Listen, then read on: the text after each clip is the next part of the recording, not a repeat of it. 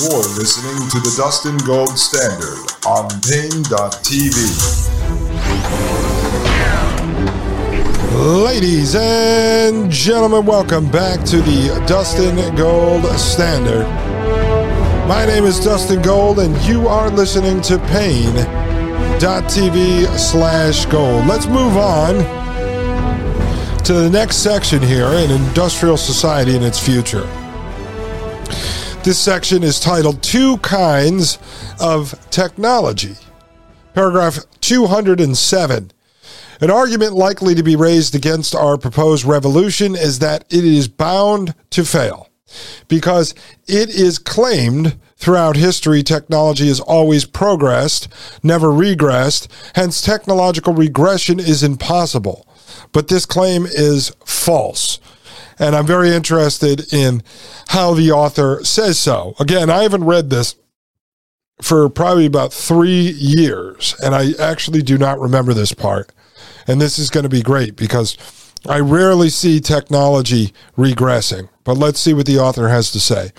Paragraph 208. We distinguish between two kinds of technology, which we call small scale technology and organization dependent technology. Small scale technology is technology that can be used by small scale communities without outside assistance. Organization dependent technology is technology that depends on large scale social organization. We are aware of no significant cases of regression in small scale technology. But organization dependent technology does regress when the social organization on which it depends breaks down. Example, when the Roman Empire fell apart after the Roman small scale technology survived, because any clever village craftsman could build, for instance, a water wheel, uh, any, uh, for instance, a water wheel, any, okay, hold on a second. I'm sorry, I've got this cord that just fell down in front of my eyes, ladies and gentlemen. It says when the Roman Empire fell apart, the Roman small scale technology survived because any clever village craftsman could build, for instance, a water wheel. Any skilled smith could make steel by Roman methods, and so forth. But the Romans' organization dependent technology did regress. Their aqueducts fell into disrepair and were never rebuilt. Their techniques of road construction were lost. The Roman system of urban sanitation was forgotten, so that not until rather recent times did the sanitation of European cities equal that of ancient Rome. Very interesting. Very interesting outlook on this. And um, so, what he would be saying, right? Unfor- unfortunately, we really don't have uh, communities anymore, but certain technologies, uh, baking bread in fire, like I'm working on now, some of that kind of stuff will last. Uh, but obviously, you could crumble the large, you know, Thompson uh, Thompson English muffin manufacturing plant, which we have one of those here actually. It says paragraph 209. The reason why technology has seemed always to progress is that until perhaps a century or two before the Industrial Revolution, most technology was small scale technology. But most of the technology developed since the Industrial Revolution is organization dependent technology. Take the refrigerator, for example. Without factory made parts or the facilities of a post industrial machine shop, it would be virtually impossible for a handful of local craftsmen to build a refrigerator. If by some miracle they did succeed in building one, it would be useless to them without a reliable source of electric power. So they would have to dam a stream and build a generator. Generators require large amounts of copper wire. Imagine trying to make that wire without modern machinery and where would they get a gas suitable for refrigeration? It would be much easier to build an ice house or preserve food by drying or pickling, as one has done before the invention of the refrigerator. You know, see, that's why I was telling you a lot of what I'm working on long term for the homestead is to be able to do all the pickling, the canning. I mean, I'm working on a lot of that stuff, but I want to do it in primitive ways so I really don't have to be connected uh, to the system in any way whatsoever. If if I so choose, that's the direction I'm going to go. We may have electricity, but then be able to turn the electricity off you know, at the breaker and live uh, primitive if we want to. That's sort of what I'm working out long term. But see, that's what he's talking about here, which is fantastic. And it falls right into line what I've told you before. The silver lining in all of this is that the tech, uh, technocracy is a paper tiger in that it relies on electricity and the internet. Without electricity and the internet, their entire framework, their entire slave grid goes down. They cannot control the world without the Internet of Things, the Internet of Bodies, uh, the metaverse they're building, all this stuff. It cannot exist without electricity and without internet. The whole system collapses at that point. I'm not telling you to go out and do anything crazy. I'm just telling you that's the reality. Paragraph 210 it is clear that if the industrial system were once thoroughly broken down, refrigeration technology would quickly be lost. The same is true of other organization dependent technology. And once this technology had been lost for a generation or so, it would take centuries to rebuild it, just as it took centuries to build it the first time around. Surviving technical books would be few and scattered. An industrial society, if built from scratch without outside help, can only be built in a series of stages. You need tools to make tools to make tools to make tools a long process of economic development and progress in social organization is required. And even in the absence of an ideology opposed to technology, there is no reason to believe that anyone would be interested in rebuilding industrial society. The enthusiasm for progress is a phenomenon peculiar to the modern form of society, and it seems not to have existed prior to the 17th century. Um, or thereabouts. That's interesting because I'm going to get into that. That was actually in my notes, and I'm just jotting it back down to talk about life pre 17th century. And then all of a sudden, we had this idea of progress and then technological progress. We have to keep growing and growing and growing. I've given you examples when it comes to cities, like a nice you know, average sized city like Nashville, Tennessee, when I lived there, they just wanted to grow and grow and grow. Then there was too many cars. Then they want to put trolley tracks in, electric, you know, trains driving around. And before you know it, turn it into Manhattan and then tell you that it's polluted and all this stuff. I mean, just this constant growth, constant growth. Conservatives are part of this as well. I mean, look at the conservatives or the people that label themselves as conservatives in Congress or in the state houses or state governors. It's always progress. We need more business. We need to grow the tax base. How about you just get rid of taxes? How about you get rid of all the government services that we don't actually need? It was a legal man over at the podcast The Quash. Somebody asked the question uh, Should we allow, I don't know what it was, should we allow uh, gay stuff, LGBTQ stuff to be taught in schools, or should it be banned? Legal Man said public education should be banned. The schools should be banned. See, he gets down to the root cause, the truth. The government has no right to have public schools. Paragraph 211. In the late Middle Ages, they were four main civilizations that were about equally advanced Europe, the Islamic world, India, and the Far East. That would be China, Japan, and Korea. Three of those civilizations remain more or less stable and only Europe became dynamic. No one knows why Europe became dynamic at that time. Historians have their theories, but these are only speculation. At any rate, it is clear that rapid development toward a technological form of society occurs only under special conditions. So there is no reason to assume that a long lasting technological regression cannot be brought about. All right? That's very important. So, what the author is saying is that it can be done and basically, the technological society we live under today is an anomaly.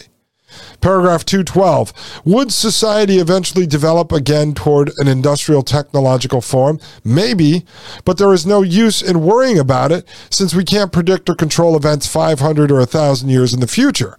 Those problems must be dealt with by the people who will live in that time. And this is what I keep saying to you, right? If if let's say tomorrow let's just say there was a solar flare and it blew out the electrical grid and therefore all the modern technology that you know of today is useless it's gone and they can't get it back up and running and we go through a mad max period and eventually the trees are growing up through the buildings and nothing is being maintained and you return to sort of a primitive society. Let's just say that happened okay? And then all of a sudden, people wanted to organize to start rebuilding the society of yesteryear, which at that time would be 50 or 100 years in the past. It's like the same issue with us trying to return this society back to old society. It's going to be very difficult to organize. And people remember that the industrial system collapsed. It brought a lot of pain and suffering. And therefore, who's really going to want to go back in time? Plus, there is no more mass communication no more uh, reaching across the world to talk to each other. You're back to local small communities. So would people get back to the homesteading type of life, or they automatically want to go back to rebuilding the technological slave system that they lived under before, that they look at as the cause of their problems? Of course, maybe people end up being happier because all of their smart TVs and devices were destroyed. And then they realize after about a week of withdrawal that they actually don't need those things any longer. All right, folks? I mean, you're going to need it because we're coming right back after this short break right here on Paine.tv slash gold. My name is Dustin Gold, and this is the Dustin Gold Standard. You're listening to the Dustin Gold Standard on Paine.tv. Join the discussion at Paine.tv slash gold. You're listening to the Dustin Gold Standard on Paine.tv. Ladies and gentlemen, welcome back to the Dustin Gold Standard. My name is Dustin Gold, and you are listening to twitch.tv slash gold. Let's pick up here with a new section called The Danger of Leftism. Paragraph 213 Because of their need for rebellion and for membership in a movement, leftists or persons of similar psychological type often are unattracted to a rebellious or activist movement whose goals and membership are not initially leftist. The resulting influx of leftish types can easily turn a neo leftist movement into a leftist one so that leftist goals replace or distort the original goals of the movement. Now, folks, if you come from the left or you're listening because someone asked you to and you identify as the left, do not take offense to this. The author criticized folks from the right as well. The author is very nuanced. He is post political. He does not believe in labels, and he breaks everything down based on science and psychology. All right, so don't take offense to this. And to be honest with you, I think in the modern era, we could get people from the left on board with some of these ideas because we can use an Alinsky tactic. Saul Alinsky, Rules for Radicals, and use the enemy's own book of rules against them. So if we believe that the technocracy, the technocrats have created all of these movements, these controlled opposition movements, there's all kinds of real people at the street level that have adopted the narrative of the movements, like the climate change people. Well, if you can break through and show them that the real pollution, right? Tell them, listen, you're from the left. You like tree hugging hippies? Yes, I do. Even though they're nothing like that now. Now they have blue hair and everything and they're crazy. But you say, oh, you like tree hugging hippies? How do the tree hugging hippies know that the oil, I mean, that the uh, soil, the water, the air and the food have been poisoned. Who's poisoning it? The very people that are telling you that you're the polluter because you're breathing out CO2. they are telling you you're the polluter, you need to be killed, you need to be stuffed into an enslavement system right, into a digital slave state CBDC UBI system, when in fact they are the ones polluting the earth and poisoning you. So you can turn the leftists against these folks. As uh, Wide Awake Jim has pointed, uh, pointed out, no one really likes bankers, right? Bankers are pretty dirty, pretty dirty people in the minds of most. And the bankers are the ones behind all this. So turn these folks against the bankers. Use their own book of rules against them. Paragraph 214. To avoid this, a movement that exalts nature and opposes technology must take a resolutely anti leftist stance and must avoid all collaboration with leftists. Leftism is, in the long run, inconsistent with wild nature, with human freedom, and with the elimination of modern technology. Leftism is collectivist. It seeks to bind together the entire world, both nature and the human race, into a unified whole. But this implies management of nature and of human life by organized society, and it requires advanced technology. You can't have a united world without rapid transportation and communication. You can't make all people love one another without sophisticated psychological techniques. You can't have a quote planned society end quote without the ne- uh, necessary technological base. Above all, leftism is driven by the need for power, and the leftist seeks power on a collective basis through identification with a mass movement or an organization. Leftism is uniquely ever to give up techno- uh, is unlikely ever to give up technology because technology is too valuable a source of collective power. Now, I agree with that on the psychology of the leftists. I agree with that for sure. It makes complete and total sense.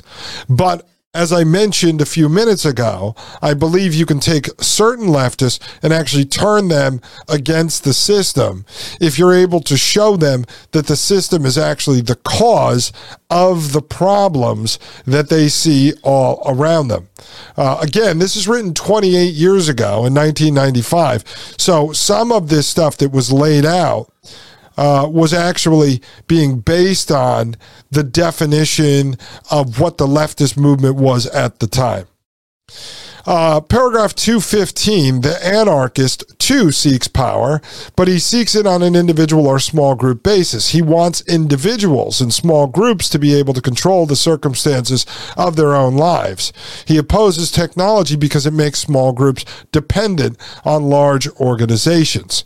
So you have to find the leftists that were indoctrinated into hating corporations back when that fit the mold of the system. The system wanted that to occur.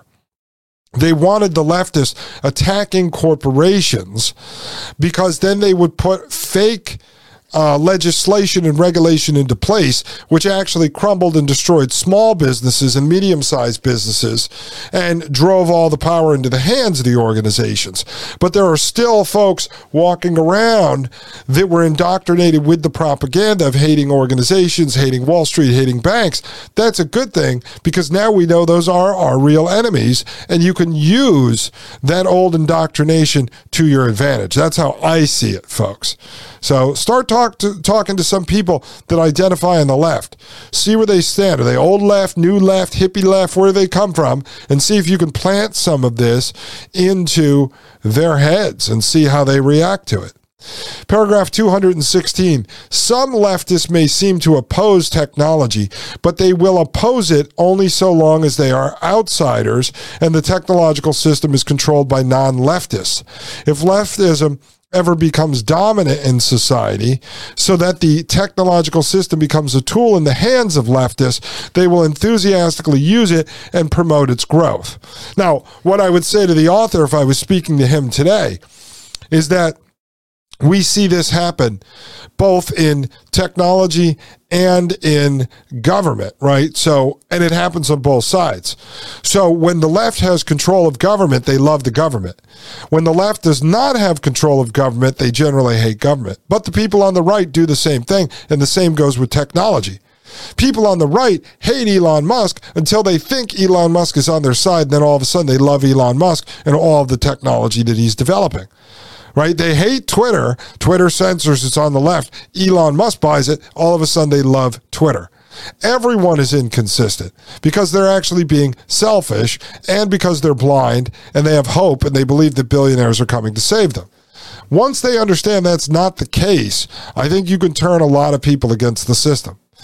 In doing this, they will be repeating a pattern that leftism has shown again and again in the past. When the Bolsheviks in Russia were outsiders, they vigorously opposed censorship and the secret police. They advocated self determination for ethnic minorities and so forth. But as soon as they came into power themselves, they imposed a tighter censorship and created a more ruthless secret police than any that had existed under the stars, under the czars, and they oppressed ethnic minorities at least as much as the czars had done. In the United States, a couple of decades ago, when leftists were a minority in our universities, leftist professors were vigorous proponents of academic freedom, but, but today, in those of our universities where leftists have become dominant, they have shown themselves ready to take away from everyone else's academic freedom. This is, quote, political correctness, end quote. The same will happen with leftists and technology. They will use it to oppose everyone else if they ever get it under their own control. All right, so now you see where the author's coming from. He's he's accurate in all of this. Okay, but again, I believe in today's world, now that definitions have been mixed up, there's no more black and white anymore. I think a lot of people don't really know what they are. They might think there's some label, but they can't really define it. That you have the ability, if you're the smarter, more well researched, more cutting person, to be able to push them in the direction to turn them away from the technological system. I think you can. I think you have to try it out. And this is a movement that is going to be one to one. It's going to take a long time. This isn't going to just happen overnight. So start to feel people out, as Wide Awake Jim has been doing. Marie Albanese used to, but she hates people so much she doesn't talk to them anymore. Uh, I do this all the time. I like to feel out where people are coming from. Paragraph 217. In earlier revolutions, leftists of the most power hungry type repeatedly have first cooperated with non leftist revolutionaries as well as with leftists of a more libertarian inclination, and later have double crossed them to seize power for themselves. Robespierre did this in the French Revolution. The Bolsheviks did it in the Russian Revolution. The communists did it in Spain in 1938 and Castro and his followers did it in Cuba. Given the past history of leftism, it would be utterly foolish for non leftist revolutionaries today to collaborate with leftists. And I'm not talking about collaborating with them on some sort of a mass scale or an organized fashion. I'm just talking about you know some in your life, start to try to turn them against technology. It's a one on one thing. See if you can get them to understand it. See if you can get them at least to grasp this. I'd be interested. Email me, me at dustingoldshow.com, and let me know uh, how they react to this. And I know everyone's going to run into different circumstances, and that's totally fine. But it would be interesting. Uh, paragraph 218. Various thinkers have pointed out that leftism is a kind of religion. Leftism is not a religion in the strict sense because leftist doctrine does not postulate the existence of any supernatural being. But for the leftist, leftism plays a psychological role, much like that which religion plays for some people. The leftist needs to believe in leftism. It plays a vital role in his psychological economy. His beliefs are not easily modified by logic or facts. He has a deep conviction that leftism is morally right with a capital R, and that he has not only a right, but a duty to impose leftist morality on everyone. However, many of the people we are referring to as leftists do not think of themselves as leftists and would not describe their system of belief as leftism. We use the term leftism because we don't know of any better word to designate the spectrum of related creeds that includes the feminist, gay rights, political correctness, etc. movements, and because these movements have a strong affinity with the old left. See paragraphs 227 to 230. Now, what I would uh, recommend, folks, yeah, like those groups, if they're running around screaming, you know, feminism, gay rights, political correctness stuff, wokeness, no, I don't think those kind of people you're going to wake up. I'm just talking about your regular old neighbor who may identify as being on the left or an old Democrat. I think you can turn those kind of people against this system. Paragraph 219, and, and you could describe technocracy as fascism. And I think most run of the mill leftists are not on board with at least the fictional view of communism that they have. So you can talk about technocracy as communism, especially to folks on the right, and to people on the left as fascism because it does combine both elements. Paragraph 219. Leftism is a totalitarian force.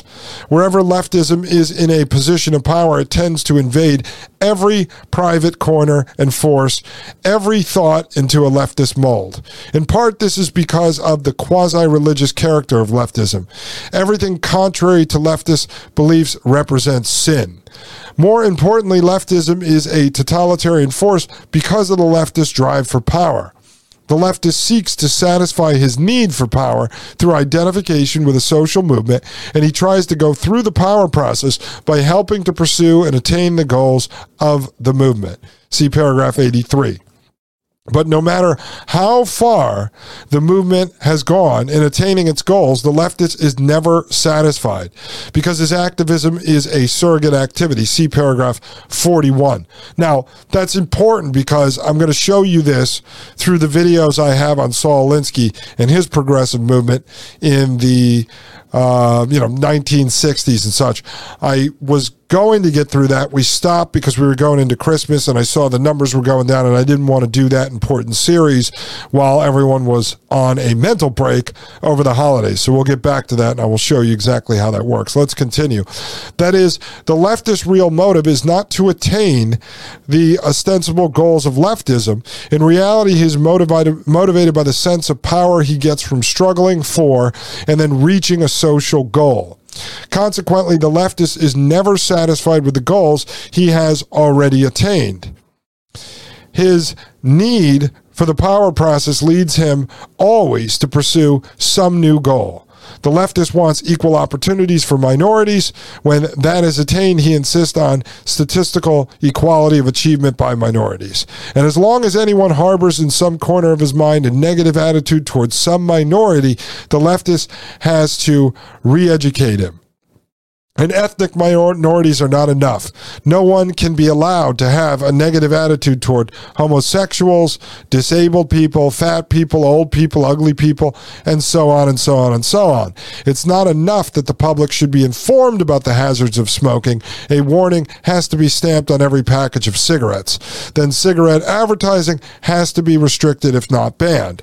The activists will never be satisfied until tobacco is outlawed, and after that, it will be alcohol alcohol, then junk food, etc.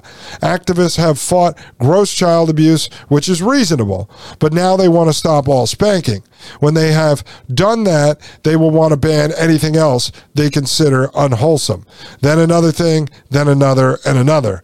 They will never be satisfied until they have complete control over all child rearing practices, and then they will move on to another cause. And, and let me say this, because that is quite important. Um, and I had told you before when I was working toward the Saul Alinsky series that I was going to show you how old world Alinsky progressivism was really the driving ideology behind technocracy. And so this author actually brings it out there because he's explaining how technocracy comes to fruition.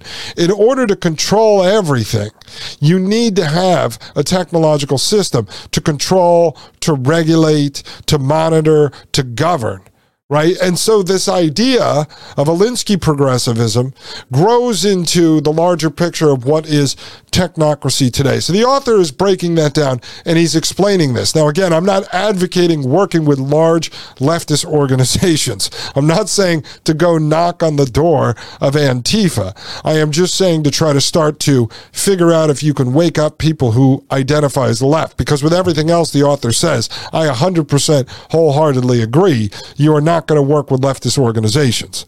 The other part the author doesn't get into, but almost every organization that exists today is completely 100% controlled by the technocratic system. Almost everything organized at this point is controlled, uh, from organized religion.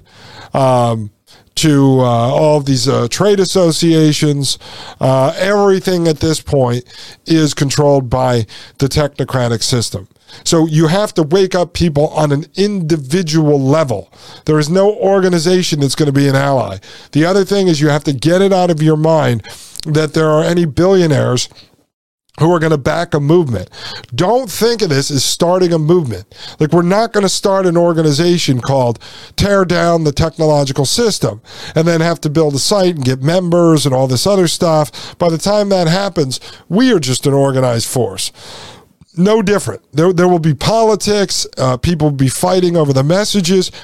Learn from me and others, read books, start to understand how the technocratic system works. You can start back at episode one of this show if you'd like to know more about it, and then start to preach yourself and wake people up to the message. Be an abolitionist, be a freedom fighter. Start to explain to people what the root cause of their problems are, and that is the technological system. That is technocracy ladies and gentlemen. And as you know, if you listen to the show, it only ends in one place, and that is the engineering of humanity out of existence. Ladies and gentlemen, we'll finish this paper up tomorrow. I promise. I will see you then for episode 139. My name is Dustin Gold of the Dustin Gold Standard Podcast right here on paine.tv slash gold. The Matrix is a computer generated dream world built to keep us under control in order to change a human being. You're listening to the Dustin Gold Standard on Paine.tv. Join the discussion at Paine.tv slash gold.